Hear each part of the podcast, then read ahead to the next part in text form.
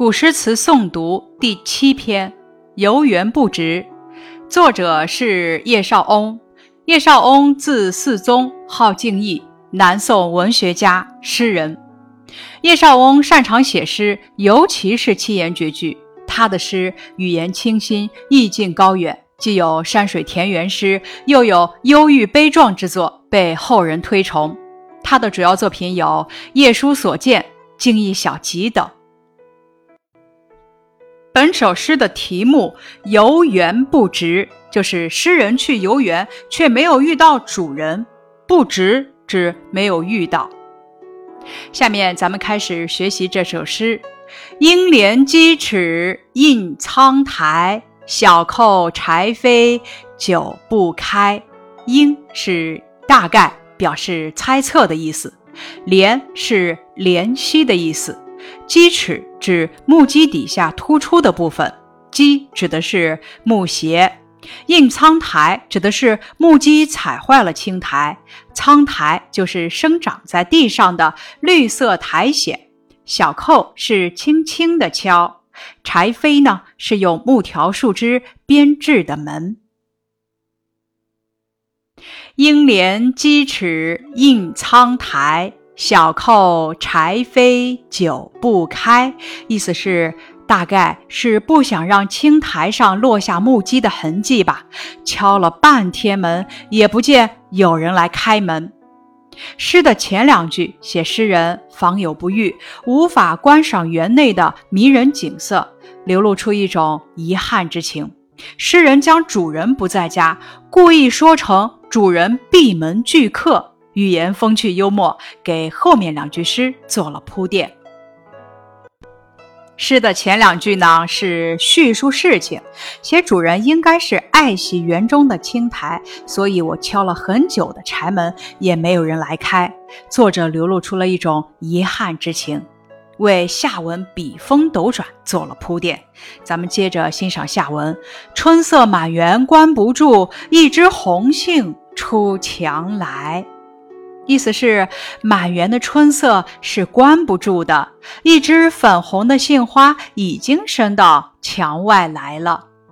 这两句由眼前的红杏越墙伸到园外，想象到园内百花盛开、春色满园之景，虚实结合，表达出了诗人的惊喜之情。诗人用一个“出”字，赋予了景物勃勃生机，进一步点染出浓浓的春意。这两句不仅景中含情，而且景中寓理，给读者以启示：一切美好的、向上的、生机勃勃的事物，都具有顽强的生命力，无法被封锁和禁锢，它们能冲破任何的阻碍和束缚。本诗的主旨概括：这首诗写诗人春日游园的所见所感，表现了春天的生机勃勃，流露出了诗人对春天的喜爱之情。这首诗前两句写出了诗人的内心活动，由满怀期待转为失望遗憾，为后两句的转折做了铺垫。第三四两句先写诗人内心的联想。再将焦点聚集在出墙的一枝红杏上，把诗人的惊喜之情表现得尤为突出。关于本诗的题目，诗中的哪两句写出了春天的生机勃勃？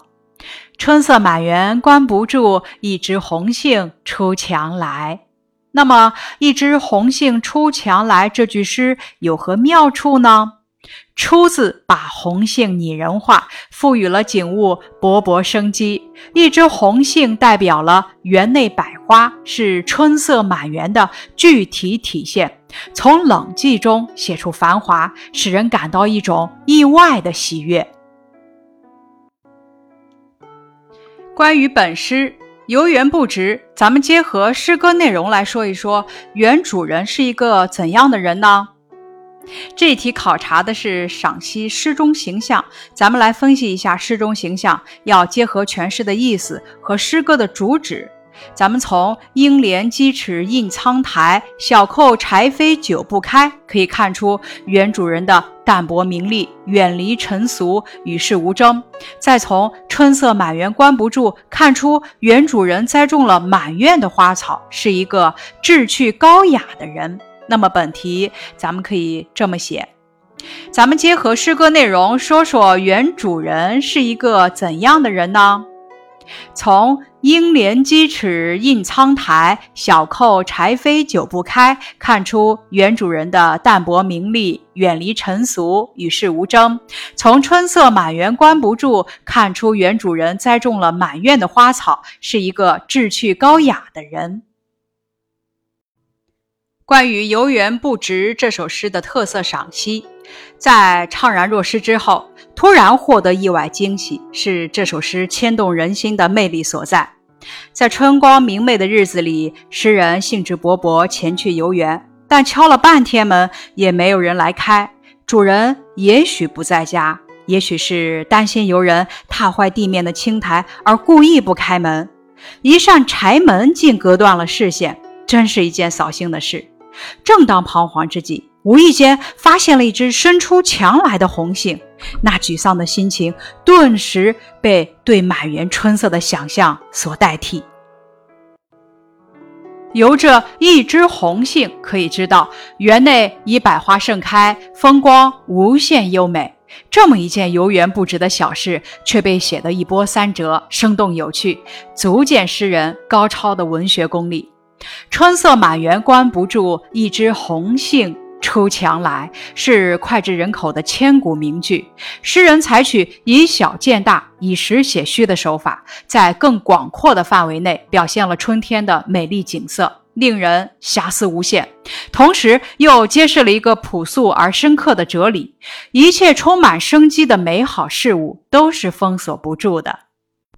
咱们接着来讲关于本诗的作者叶绍翁推陈出新的一个小知识百科：“春色满园关不住，一枝红杏出墙来”，写出了春天的勃勃生机，是千古传颂的名句。在叶绍翁之前，有不少诗人已经写出了类似的诗句。